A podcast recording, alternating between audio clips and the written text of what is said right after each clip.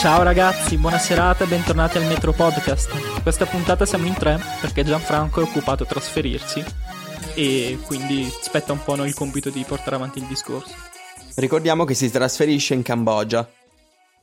Si trasferisce in Cambogia col suo pulmino che sta adeguatamente montando e che ci porterà a spasso per quest'estate.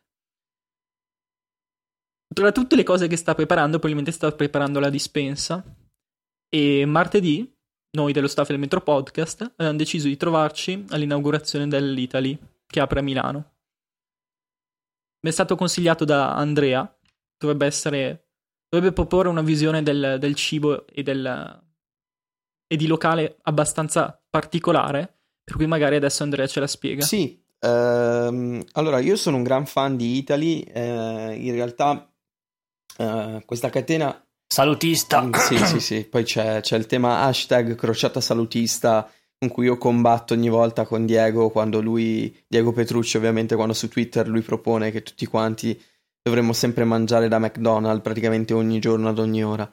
E per questa cosa che ho appena detto, per questa cosa che ho appena detto, lui mi picchierà. Però vabbè, fa niente. Andre, mica voleva fare la paleo? Eh sì, ma lui la paleo la fa anche con McDonald's. Comunque, ah, ok. Eh, detto questo, Diciamo che Italy è mh, mm, l'incarnazione più, più, forte ed importante dell'idea, eh, per questo i puristi so già che mi azzanneranno la gola, ma lo dico comunque, eh, dello slow food, inteso come non, eh, diciamo, non soltanto tutto quello che sta dietro l'associazione e quindi la promozione dei valori e della cultura italiana relativa al cibo, ma anche la promozione di tutte quelle nicchie di eccellenza che normalmente non sarebbero in grado di raggiungere una grande parte del mercato sia italiano che internazionale, per cui Italy funge da abilitatore.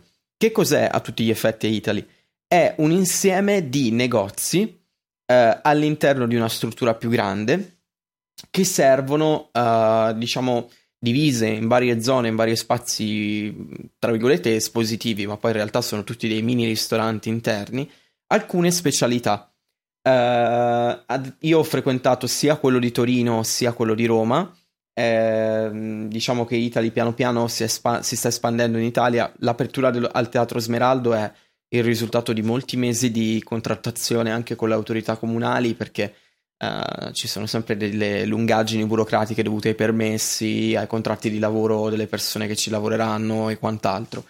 Eh, però finalmente Italy è arrivato anche a Milano e, ehm, per esempio quello di Roma, che si trova a Ostiense, per chi ci ascolta da lì, e vi invito a farci un giro perché veramente ne vale la pena, eh, ha all'interno diverse, diverse zone, quindi c'è un bar che serve prevalentemente mozzarella e affettati, c'è una parte che serve principalmente primi, un'altra parte che serve i fritti, un'altra parte i secondi e eccetera eccetera e così via. È una parte per la pizza c'è una sì pizzeria? c'è una parte per la pizza.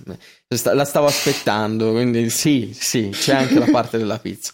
Asco- no aspetta spiega perché gli ascoltatori allora, non sanno do- che io vado un po' matto per la sì, pizza. sì esatto. No dovete capire che di tanto in tanto noi di Metro Podcast ci troviamo oppure tentiamo di trovarci quando le nostre eh, agende ci, ci permettono di, di, di, di ritrovare le nostre essenze fisiche che esistono ve lo assicuriamo tutti quanti insieme.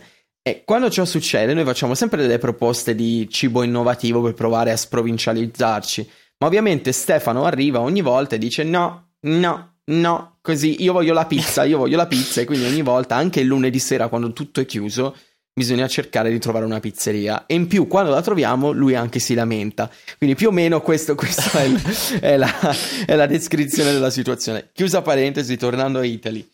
Eh, la particolarità di Italy dal punto di vista eh, gastronomico è appunto quello di offrire un po' del meglio di quello che arriva da tutte le regioni, da tutte le, eh, diciamo, le zone e le particolarità che costellano il nostro paese. Quindi uh, birre artigianali che provengono da alcune parti, così come specialità di pasta da altre eh, e quant'altro.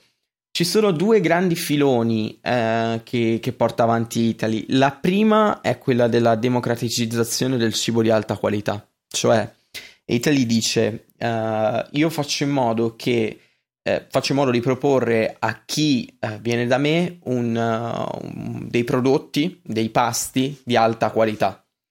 E questi prodotti, questi pasti di alta qualità io li calmiero, cioè dico c'è un prezzo minimo e c'è un prezzo massimo da questo punto di vista, eh, per cui chiunque si può, si, può, diciamo, si può permettere di mangiare almeno una cosa qui da me, quella cosa che mangia la mangia abbondante e la mangia di altissima qualità. Vi faccio un esempio. Uno va a Italy una sera, decide che vuole andare a mangiare un primo, va lì e sa che spenderà magari 10 euro per un piatto di tagliolini al, uh, non lo so, al pomodoro, al pomodoro datterino e spezie varie, per dire. Il pomodoro datterino è una specialità che abbiamo qui in Italia. È, è un pomodoro particolare che ha una forma appunto da, a piccolo dattero che è estremamente gustoso. E um, voi pagherete quel, quel piatto 10 euro. Il piatto sarà molto abbondante, quindi generalmente se mangiate come una persona normale, tra virgolette, per quanto la definizione sia abbastanza arbitraria, ehm, dovrebbe più o meno saziarvi. Se voi invece volete puntare su qualcosa di più elaborato, anche, che ne so, una tagliata, per dire, al posto che costarvi 25-30 euro, costa attorno, quando sono andato l'ultima volta io, quindi le cose potrebbero essere cambiate, ma fondamentalmente questa è la loro filosofia, costa attorno ai 15-16 euro. Di conseguenza uno va lì, utilizza ovviamente tutte, eh, supponendo che si abbia una media di 10-15 euro per una cena, li fa fuori tutti in quell'unico posto dove va, ma quando quell'unico ristorantino all'interno che sceglie, ma quello che mangia lo mangia di altissima qualità e lo mangia abbondante, quindi ne esce sazio. Ovviamente nulla ti impedisce di eh, prendere e andare anche negli altri ristoranti, anche perché la preparazione è molto veloce e gli ingredienti sono sempre molto freschi ma ehm, generalmente questa è la filosofia, cioè di permettere a tutti, basta avere almeno 10 euro in tasca, di poter mangiare cibo veramente di, di qualità senza spendere chissà quanto. La seconda cosa è un aspetto relativo ai prodotti che non soltanto si possono gustare intesi come uh, ristoranti all'interno, quindi si va lì e si mangia tutti quanti insieme. A Italy si può anche fare la spesa e quindi si possono comprare tutta una serie di prodotti che magari nei mercati tradizionali, nei supermercati tradizionali non si trovano. La qualità, ripeto, è sempre molto alta e, mm, e di conseguenza c'è la possibilità effettivamente magari di spendere di più rispetto a un supermercato normale, ma quantomeno di avere una qualità molto maggiore del, del cibo. Un ultimo, un ultimo appunto che mi viene da fare riguarda i, comunque la si pensi, perché ovviamente il, il proprietario, di, il proprietario fondatore di Italy è Farinetti, ci sono Oscar Farinetti, eh, ci sono alcune persone che sottolineano come il suo modello a tutti gli effetti potrebbe andare ad impoverire eh, coloro che decidono di partecipare perché generalmente Italy, eh, o almeno in alcuni casi, ha acquisito alcune delle quote delle piccole aziende che eh, sono, hanno cominciato a vendere attraverso di lui, penso alla Lurisia, l'acqua, eh, e a altri marchi. Quindi, indipendentemente da come la si pensi, Italy in realtà ha, capac- ha avuto una capacità e un, diciamo, un'intuizione indiscussa. Questa intuizione è stata quella di creare per il settore food and beverage italiano la prima catena vera di distribuzione internazionale. Quindi quando Farinetti dice, non esagerando, che quando apre a New York ha le file di due isolati per entrare a comprare lì perché i prodotti italiani, soprattutto nell'agroalimentare, sono probabilmente i più richiesti al mondo, tanto che eh, per esempio, non so se lo conoscete, ma Jamie Oliver, il famoso chef inglese, eh, ha diverse catene, diverse catene in franchising e l'unica in Inghilterra che è in profitto è quella che serve mangiare italiano, solo quella, tutte le altre sono in perdita. E anche diversi sondaggi, diversi servizi di opinione vanno a dimostrare come effettivamente il cibo italiano sia tra i più richiesti al mondo. Detto questo, noi non abbiamo purtroppo un modello distributivo internazionale, probabilmente mm, l'ha avuto con una forse mh, mm, troppa approssimazione, però credo per una mancanza di coraggio e di visione, dato che i francesi lo fanno e esportano per esempio molto più vino di noi sui mercati internazionali. E Italy ha avuto questa intuizione di capire che all'Italia serviva un, un brand, serviva un brand che supportasse il brand forte del cibo italiano e di conseguenza sta cercando di distribuire questa cosa a livello internazionale. Sarebbe molto bello se anche altre compagnie, altre realtà, penso alla Coop ad esempio o, a, o all'S cominciassero a armarsi di coraggio e andare nei paesi del mondo a non offrire più quelli che gli altri paesi fabbricano e spacciano come prodotti italiani, eh, cioè Italian sounding, ma che poi prodotti italiani non sono, ma hanno soltanto il nome, eh, ma cominciassimo effettivamente a esportare prodotti italiani veri. E lì, se già la nostra economia è l'ottava al mondo, penso che abbiamo delle enormi praterie, abbiamo delle enormi praterie su cui ci possiamo spostare. Quindi più o meno questo è tutto quanto. Mi domandavo, Andre, se la compagnia di Italy o altre, o altre aziende che potrebbero seguirne l'esempio prestano la stessa attenzione anche al come si consuma poi il cibo di alta qualità che abbiamo appena acquistato. C'è la possibilità di mangiare a un, a un tavolo degli eventi organizzati per intrattenere il pubblico se è una cosa più riservata. Per dire, eh, la situazione quando vai a comprare un panino dal McDonald's o dal fast food è una situazione di di baccano, di casino in cui sei di corsa, hai le posatine di plastica, sei schiacciato in mezzo alla gente.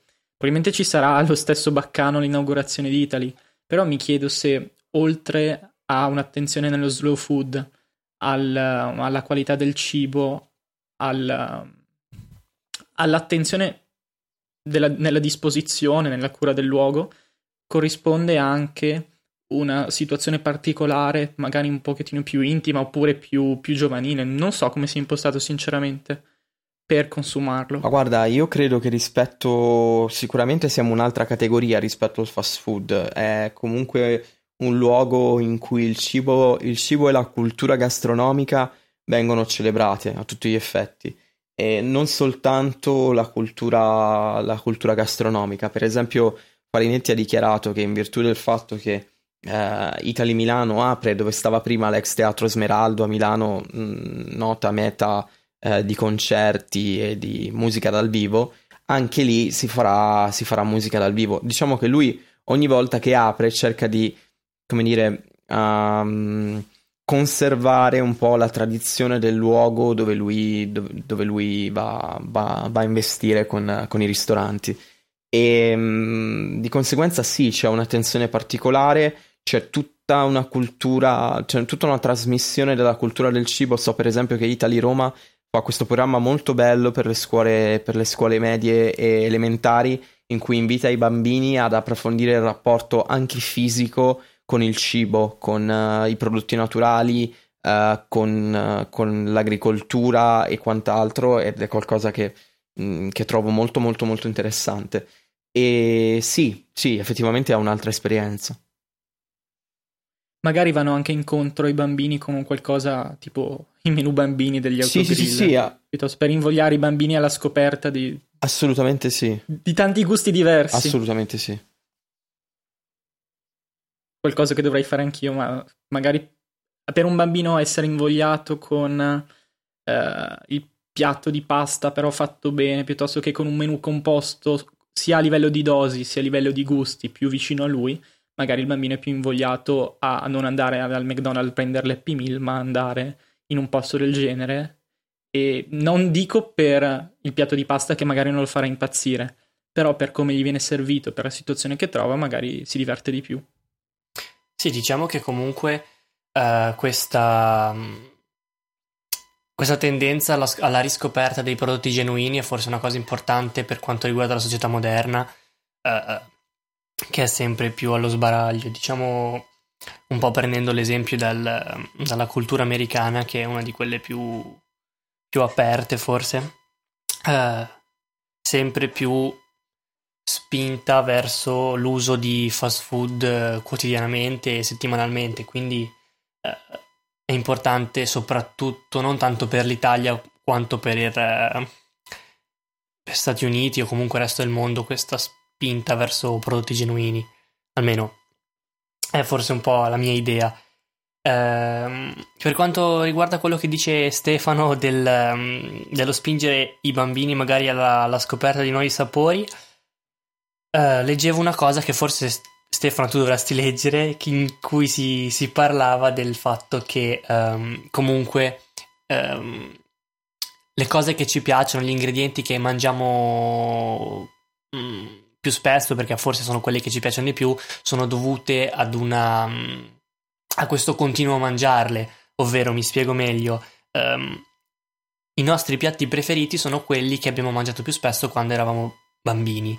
E infatti eh, spesso si, si, sente parlare di persone che eh, dicono che fino a una, certo, a una, certa età odiavano un determinato piatto quando poi eh, dopo quell'età hanno cominciato ad apprezzarlo e lo mangiano sempre più spesso.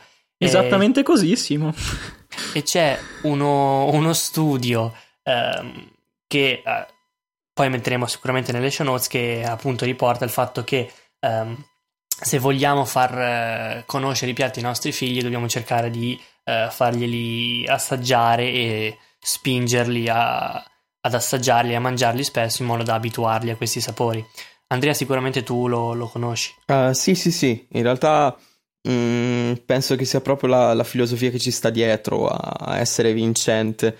Uh, io faccio, faccio, parte di quella schiera mh, mm, di bambini che da piccoli mangiavano poco, poco, o nulla e che piano piano sta cominciando ad esplorare anche uh, dei, dei, gusti e dei sapori diversi. E devo dire che da questo punto di vista mi sento molto, molto, molto fiero di essere italiano, nel senso che abbiamo tutta una tradizione mh, enogastronomica che veramente ha, ha, ha pochi, pochissimi rivali. Uh, non voglio stare a fare la solita battaglia uh, su quale sia la cucina, la tradizione culinaria migliore del mondo, perché per me, francamente, pare che sia abbastanza evidente. Uh, nonostante io sia un esploratore di cucina altrui, apprezzi la cucina asiatica, così come quella, come quella argentina o tante altre però la semplicità la bontà e l'integrazione a livello nutritivo eh, che c'è nella dieta mediterranea e nella dieta italiana credo che sia davvero senza pari, forse solo quella giapponese ci, ci si avvicina in termini di, di, di qualità. Poi, ripeto, mia opinione personalissima. E appunto mi fai venire in mente una cosa, diciamo, simpatica, ma che spesso sfocia in questa in questo trend un po' poco. Uh, un po', che è un po' stufo ultimamente della, della food pornography. Uh, e um, è legata soprattutto, forse almeno per quanto io ricordi, legata soprattutto ai ristoranti asiatici all'inizio, in cui quando qualcuno andava a un ristorante cinese o giapponese pubblicava la foto uh, di quello che stava per mangiare. E eh, abbiamo sempre più social network che sono invasi da, da foto di, eh, delle cosiddette barche di sushi, sashimi e, e tutti questi piatti. E um, è, un, è, un, fenomeno abbastanza diffuso che fa, che fa sorridere che sicuramente non vedremo gente a Italy fare foto no, al proprio ma piatto, va, ma figurati quantomeno co- come potremmo sarà... non vedere foto che, che, gente che fa foto ai propri piatti all'inaugurazione di Italy Tanto la vedremo e saremo noi i primi a farla, ragazzi. Quindi inutile che ci no, io credo che la cosa disturbante di tutto questo fenomeno che, che, Simo, che Simo ha accennato eh, sia il fatto che vengano. Io mi trovi spesso, poi magari sono io con gli amici sbagliati sui social network, eh, che è molto probabile. Vi voglio bene, però evidentemente siete sbagliati, non so che dirvi. Eh, tra cui noi tra colleghi. Cui colleghi. È che io mi trovo, ovviamente sto, sto scherzando e la metto ovviamente sul ridere, eh, la questione del, mm, del, fatto che io ho sempre la bacheca intasata di cibo. Cioè io veramente apro un qualunque social network e ogni volta ci sono le polpette, la parmigiana, il giapponese, questo e quell'altro mi fa... Cioè io non posso aprire social network senza che non mi venga fame. Ora, a un certo punto arriverò alla nausea probabilmente e non riuscirò più a aprirlo senza, senza che stia morendo di fame. Però veramente è uno stimolo, è uno stimolo mentale continuo questa cosa. Non so se possa effettivamente avere dei, degli effetti. Ci sarebbe da vedere se ci sono degli studi che, che dimostrano che, che abbia degli effetti di condizionamento sull'appetito. Sarei molto curioso. tipo gli studi di Pavlov. esatto, esatto. Mi sento molto il cane di Pavlov in quel momento. Tu che tu che vedi sul, sulla tua bacheca di Facebook un hamburger e ti venga la collina in bocca esatto. istantaneamente. Qualcosa del genere. No, vabbè, ragazzi. Uh, però adesso la cucina cinese-giapponese a me non fa impazzire. Ma se non la provi però, nemmeno. Uh, vedere quelle barche di cibo, come le chiamate voi. ma non la provo nemmeno, ma perché se non piace a me non piace. No, non è vero, l'ho provata. Qualcosa l'ho provata perché mi ci ha portato Stiamo la, assistendo la alla tipica discussione di mamma-figlio, in questo caso. Vabbè, a parte gli scherzi, è bella da vedere, nel senso che c'è una cura nella composizione del piatto che a volte manca nel, nel cibo della mamma. nella pasta asciutta della mamma, ok? E probabilmente è una cosa che affascina anche le persone. Tu vai a mangiare in un determinato posto perché ti servono il cibo in quella maniera e ti viene naturale, tira naturale. Ti viene facile tirare fuori il telefono, scattare una bella foto e far vedere a tutti: mmm, guardate che bel piatto di pesce che mi hanno servito. Piuttosto che guardate che bel piatto di patatine fritte che ho preso. Uh, l'occhio anche in quello vuole la sua parte. In, come lo fai al, al, cinese, penso che lo puoi fare anche quando vai in rosticceria. Mi fai venire in mente un'altra, un'altra cosa eh, legata più al mondo della pubblicità, ovvero di come ehm, anche l'aspetto esteriore sia fonte di ti spinga diciamo a, a, consumare un certo piatto rispetto a un altro. Hai, hai, cosiddetto magari al latte che nelle pubblicità viene sostituito da vernice bianca per avere una maggiore uh, fluidità o, o, panini che sono fatti di gomma in realtà per avere la perfezione nelle forme. E questo un po' è, è quello che diciamo uh, ti spinge ad andare magari al McDonald's rispetto al Burger King a me, Simo, eh. vengono in mente le, le carte delle merendine di plastica che sono perfettamente rettangolari, perfettamente stampate, che si vedono lontano un chilometro, che sono finte. Però pensavo, il McDonald's ha, bene o male, un sapore eh, omogeneo sia che tu vai al McDonald's di Milano che vai al McDonald's di Parigi o, o quello di Barcellona. Se tu prendi le polpettine di pollo che mi sembra si chiamano McNuggets hanno lo stesso sapore in tutti quanti i McDonald's. Mentre se tu vai a mangiare in un, una taverna piuttosto che in un'altra qua in Italia sicuramente non avranno lo stesso sapore ma neanche alla lontana. Non può essere un po' la forza delle, delle catene il fatto di garantire lo stesso gusto quindi una specie di sicurezza per chi è ristretto alimentarmente come me del fatto di poter andare dove vuole e trovare lo stesso gusto che tu dici è, è, buono, mi piace un sacco, il panino lo mangio lì perché so, vado sul sicuro? Guarda, sicuramente è una cosa um, interessante da, da, questo punto di vista, anche se uh, mi viene un po' da farti l'esempio della Coca-Cola, che in realtà uno dei punti di forza è quello del fatto che la ricetta è uh, la stessa, ma punta sul fatto che utilizzando ingredienti provenienti da regioni diverse, la Coca-Cola non ha lo stesso sapore ovunque, ma eh, cambia a seconda dove la, dove la bevi.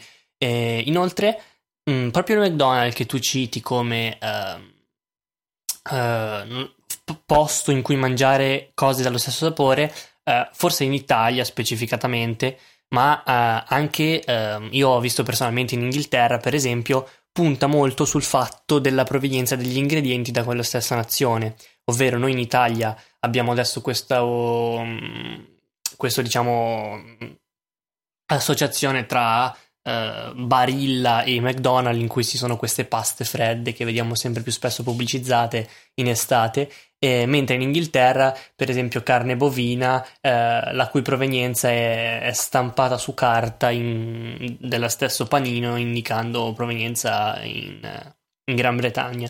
Quindi uh, sì, si ha un po' lo stesso sapore. Forse sapere che ovunque tu vada puoi uh, trovare qualcosa che conosci da mangiare. Per quelli che magari sono un po' spaventati. Posso, posso dire una cosa, però? Questa è una, un'analisi mia del tutto personale e, e di carattere, eh, diciamo, di, di, scelte di vita, tra virgolette. Boh, io, io credo che viviamo in. Anzi, sono sicuro, viviamo in un'epoca per cui in meno di 24 ore si può essere in qualunque altro punto del globo. È una cosa che dico abbastanza spesso. E se la risposta al, a, a, tutto questo deve essere eh, il, il, chiudersi nel, nel, quello che già si conosce, eh, forse abbiamo perso proprio la natura stessa di che cosa vuol dire essere una persona, un essere umano. Cioè siamo sempre stati volti all'esplorazione. E quando io vado in un altro paese, ma ripeto, è, mia, è, mia, è il mio atteggiamento personale, so che la cultura eh, gastronomica fa parte del bagaglio di esperienze e di potenzialità del popolo e del paese che sto andando ad esplorare. E se non mangio della, del, di, quello, de, di, quello, che loro propongono, chiaro ovviamente che ci sono i casi limite, per cui se, se, mi, danno, se mi propongono da mangiare degli insetti, francamente ci, ci penso un attimo, ma quello, ripeto, è un limite mio. Però se vado in Giappone e vado in Giappone per mangiare da McDonald's, francamente me ne potevo andare anche a, a che cavolo ne so, a, a Castellanza, eh, vicino a casa mia, a mangiare, a mangiare il, da McDonald's. Cioè, in quello che io non, non credo sia, sia, utile più che altro, ma anche per la crescita per, personale o per il senso di curiosità e di esplorazione, è quello di quando si va un, in un altro paese di non provare effettivamente quel paese, quello che offre quel paese. È come vivere un'esperienza a metà. Però ripeto, è la mia, è la mia opinione personale, quindi vale quello che vale. Io sono perfettamente d'accordo con te, infatti eh, dicevo un po' che questo fatto di McDonald's era forse per le persone un po' più spaventate nel, nel dover provare nuovi, nuovi tipi di, di cucina. Eh, quando viaggio solitamente tendo ad assaggiare sempre tutto quello che mi si propone. Eh, è anche vero che sì, possiamo spostarci un po' in tutto il mondo meno di 24 ore, ma eh, fortemente legato al, a un discorso economico, ehm, che forse è quello che mi ha trattenuto eh, durante il corso degli anni nel visitare paesi più lontani. Eh, mi viene in mente proprio un articolo che ho letto oggi, forse su Repubblica se non sbaglio, in cui eh, si faceva vedere come in un, un hotel di lusso, eh, inglese se non, se non erro, eh, veniva proposta cucina eh, diciamo così, estrema in cui agli, ai, mm, alle persone veniva proposto insetti e mm, cavallette e questo altro tipo di cibo eh, forse un pochino, mh, mm, anzi, fortemente distante dalla nostra cucina. E, e boh, è, secondo me è un'esperienza da fare comunque prima o poi.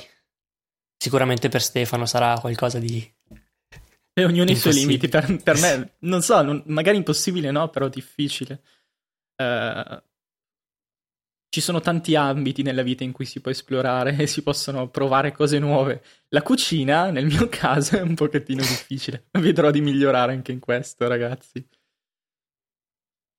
Ecco, magari mar- martedì sera mi prendo come piccolo impegno personale quello di provare qualcosa di nuovo, guidato dal, dalle esperienze dei miei amici che ne sanno più di me. Ti prendiamo in parola. Va bene. Eh. Sì, sì. Lo scriviamo e...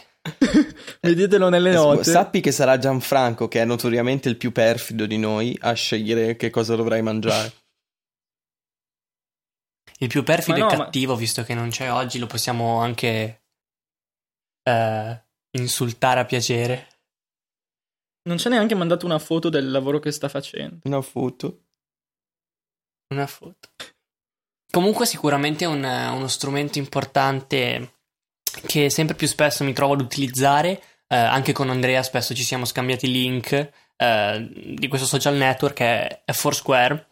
Eh, strumento molto, molto potente secondo me che ti permette di, di, esplorare la tua zona, la tua città in, in, posti che magari non conosci e vedere un po' quello che è uh, il feedback di, di, altri utenti, di altre persone che non necessariamente conosci e che um, ti, ti consigliano un certo piatto oppure ti sconsigliano un altro piatto. E sempre pensando al budget, c'è questa kick carina di Foursquare dove molti locali ti consentono di uh, avere delle promozioni, delle agevolazioni, o addirittura ti regalano un dolcetto praticamente gratis registrandosi presso e funziona anche in Italia, cioè. cosa che io ho utilizzato un paio di volte, effettivamente non suona così ambigua. E vi assicuro perché abbiamo vissuto co- tra noi colleghi.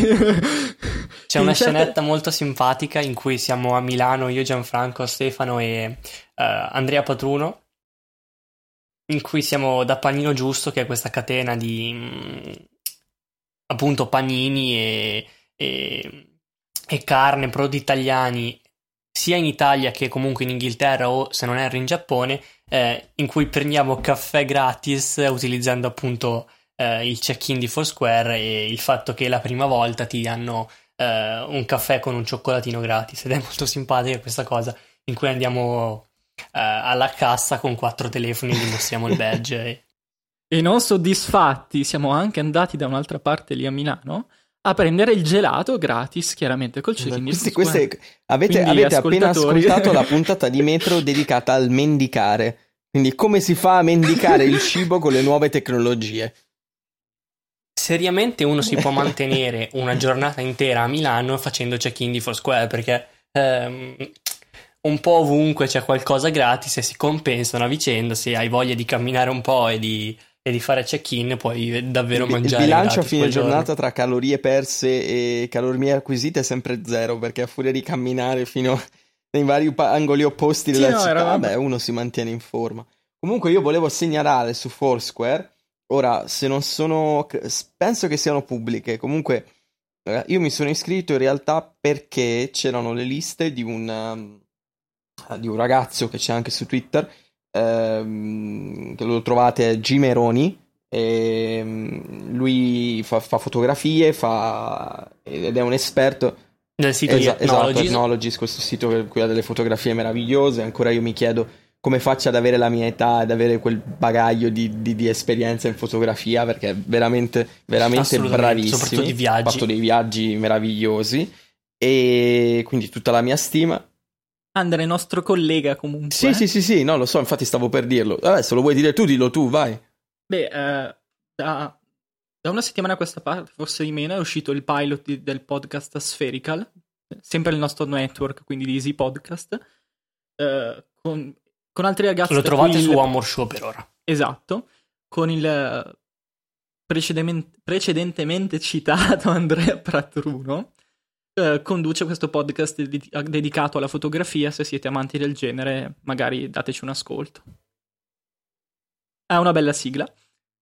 Esatto. No, dicevo che ha delle, delle fantastiche liste lui è un'autorità per quanto riguarda uh, il, i ristoranti giapponesi nella zona di Milano. Quindi, uh, veramente, se, se, vi capita, magari fatevi Foursquare e, e andate a guardare le sue liste perché ha, se le ha rese pubbliche perché potrei star facendo un gigantesco strafalcione. Uh, però nel caso sono veramente, veramente valide. Altrimenti gli chiederemo gentilmente di consigliarci qualche locale. Esatto. Tra l'altro su Foursquare ultimamente ehm, non so se è disponibile a tutti questa funzione o solo ai super user, eh, ma ehm, si può aggiungere il menu del ristorante con i relativi prezzi, quindi ci si può fare anche comunque una, un giro panoramico del, di quello che si andrà a mangiare senza neanche doversi recare nel posto. Questa è una funzione molto utile perché eh, non si deve andare sul sito del, del posto stesso, ma interni a, um, eh, a Foursquare si ha comunque l'accesso a queste a fotografie e a menu ed è una cosa molto importante secondo me.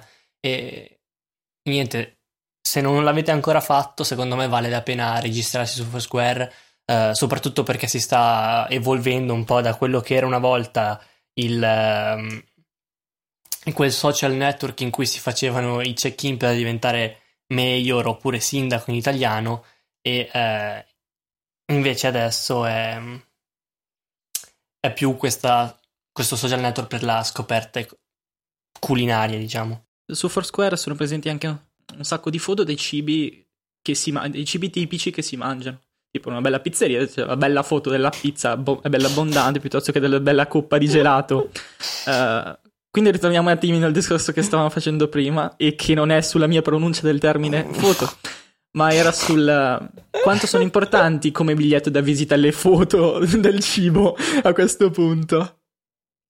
Eh beh, sì, penso che siano abbastanza determinanti per provare a capire, per capire eh, vedi, quanto... E allora ha senso fare la foto al piatto che sì, stai mangiando. Ma non tutti i santi giorni, tutte le ore bombardate no, okay. di cibo. Comunque, al di là di tutto questo, ci tenevo a sottolineare prima che chiudessimo la puntata, visto che siamo in arrivo, ehm, del fatto che nessuno di noi è affiliato né con Foursquare né con Italy. Quindi, se abbiamo fatto questa, questa tirata che poteva suonare promozionale, non prendiamo soldi da loro assolutamente semplicemente pensiamo che siano due, uno un ottimo, un'ottima catena di ristoranti e un'altra eh, un ottimo social network, quindi più consigli genuini di così. In ogni caso, se invece ci fosse qualche realtà istituzionale disposta a voler sponsorizzare Metro eh, o commerciale e quant'altro, fatecelo sapere, siamo più che ben disposti a, a, a parlarne. Assolutamente sì, e come ogni settimana vi ricordiamo che è possibile scriverci nel piccolo link che abbiamo messo in fondo alle show notes. tanto per facilitarvi ancora di più nel fatto di contattarci. Le show notes che trovate a metropodcast.it slash numero puntata, in questo caso... Uh, 8, giusto? Dovrebbe essere la puntata mm-hmm. 8, sì. Esatto. Beh ragazzi, buona settimana e buona scorpacciata a tutti. Speriamo di avervi fatto venire fame. Sicuramente. Anche senza le foto del cibo, speriamo di avervi invitato a provare okay. qualcosa di nuovo. Ciao Diego. Ciao ragazzi. ciao Diego. ciao. Ciao, ciao ragazzi.